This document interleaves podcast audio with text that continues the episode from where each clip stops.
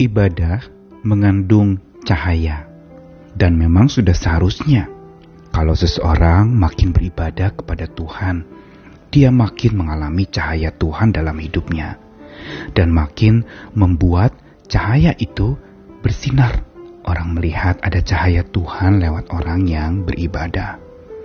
Namun, tidak dapat dipungkiri bahwa kita juga patut memperhatikan bahwa ibadah bukan saja memberi cahaya, tapi sisi lainnya ada kandungan bahaya. Loh, kok ibadah membuat bahaya? Ya, ibadah menjadi bahaya. Ketika apa? Ketika justru setelah seseorang beribadah, menyembah Tuhannya, dia menjadi pongah. Di sinilah letak bahaya dari sebuah ibadah yaitu ketika dilakukan dengan pongah, merasa diri sudah benar dengan hadir di sebuah rumah ibadah, lalu berdoa, sembahyang, dan berbicara kepada Tuhan atau mendengarkan suara Tuhan.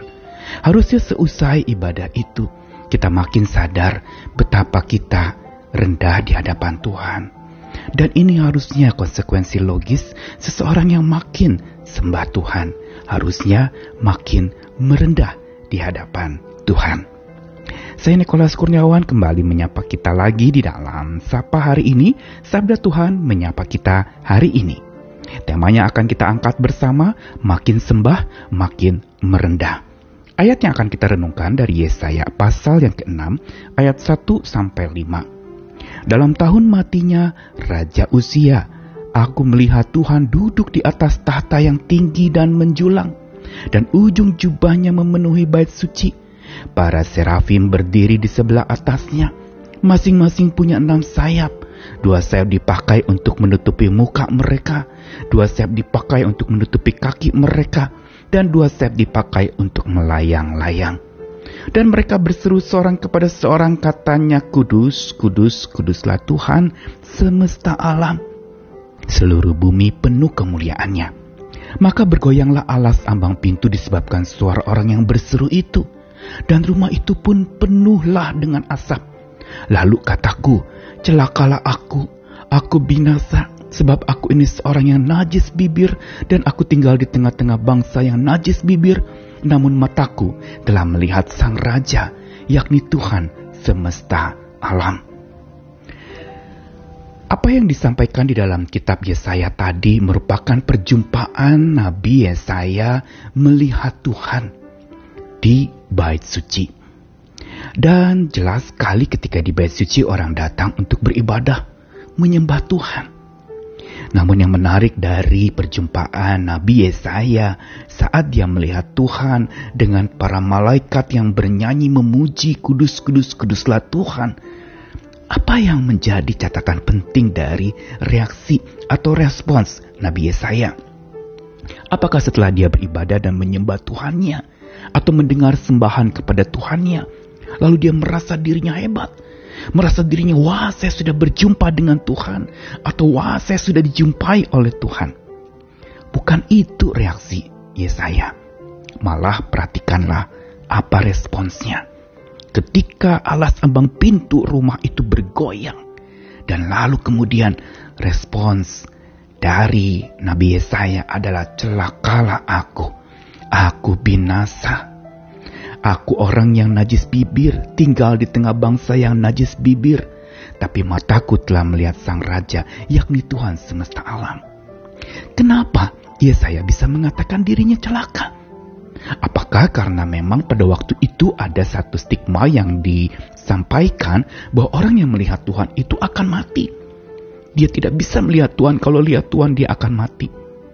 Tetapi sesungguhnya reaksi saya ini bukan karena itu. Bukan karena dia takut mati. Tetapi justru ini menunjukkan akan sebuah kerendahan hatinya. Dia datang justru tanpa kepongahan atau arogansi karena dia beribadah. Bukankah pada saat dia sedang berkabung karena matinya Raja Usia? Raja yang selama ini dia dampingi untuk memimpin. Tetapi ketika dia mengatakan celakalah aku, aku binasa. Justru Yesaya menemukan siapa dirinya yang nol di mata Tuhan, yang rendah dan penuh dengan kecemaran di mata Tuhan. Tidak ada satu patah kata pun yang menunjukkan bahwa dirinya itu, oh saya sudah benar, oh saya dibenarkan, oh saya maha benar, atau dia membenarkan dirinya sendiri. Sama sekali bukan itu. Tapi reaksi Yesaya adalah, celakalah aku, aku binasa. Seolah Yesaya mengatakan bahwa saya ini celaka, saya ini binasa, saya nol, saya lemah, saya cemar, saya kotor di hadapan Tuhan. Dan sampai di sini kita melihat bagaimana reaksi Yesaya ini harusnya menjadi introspeksi buat setiap kita. Saat kita beribadah, menyembah Tuhan, berdoa kepada Tuhan, atau melakukan aktivitas-aktivitas rohani yang terarah kepada Tuhan. Misalnya seusai melayani Tuhan, atau melakukan ini itu bagi Tuhan.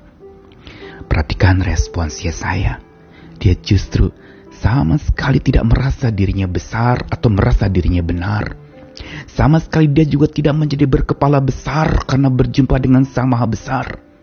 Tapi dia justru menyadari dia sangat rendah dan sadar dirinya cemar serta bagiannya harusnya adalah kebinasaan. Namun di sini kita lihat kalau mau membaca lanjut ayat yang ke-6 dan seterusnya, malah Tuhan memperkenankan Yesaya malah Tuhan menguduskan Yesaya. Maka Tuhan justru menyucikan Yesaya dari kenajisannya. Sehingga kita lihat malah Tuhan justru tidak membinasakan dia. Karena dia datang merendah dan sadar dirinya cemar, celaka, hidup di tengah-tengah bangsa yang celaka. Dan dia melihat Sang Raja, Tuhan semesta alam apa yang kita pelajari dari catatan ini? Yang kita pelajari adalah mari kita belajar untuk jangan rasa diri besar atau rasa diri benar atau berkepala besar ketika kita sudah menyembah sama besar. Jangan pernah merasakan itu. Tetapi justru sadarilah diri di hadapan Tuhan. Makin inspirasi dari Tuhan datang dalam hidup kita, makin introspeksi kepada diri akan makin bertambah. Makin periksa diri begitu rendah, begitu lemah, begitu terbatas, begitu cemar. Makin sembah sang maha besar, harusnya reaksi yang bijak dan benar adalah makin merendah dan sadar bahwa diri begitu cemar. Mari, yang paling penting bukan bagaimana kita beribadah. Yang paling penting bukan tata cara ibadah kita. Tapi yang penting adalah setelah sembah dia, Sang Maha Besar, apa reaksi kita? Apa dampak dalam hidup kita? Makin pongahkah kita? Atau makin merendah? Mari kita belajar makin sembah Tuhan, makin kita sadar diri rendah di hadapan Tuhan. Makin mengagungkan dia Sang Maha Besar, makin sadar betapa kita maha kecil, tidak berarti Nol bahkan bagian kita harusnya dibinasakan, tapi Tuhan mau selamatkan kita. Mari terus berjuang dan menjadi pribadi-pribadi hamba yang selalu hidup di dalam pengagungan kepada Tuhan tanpa mengagungkan diri sendiri, memuliakan nama Tuhan tanpa memuliakan diri sendiri, bersembah dan merendah kepada Tuhan bukan pongah diri. Tuhan mengasihi kita sekalian, ayo terus sembah Dia dan makin merendah di hadapannya. Tuhan mengasihi kita sekalian. Amin.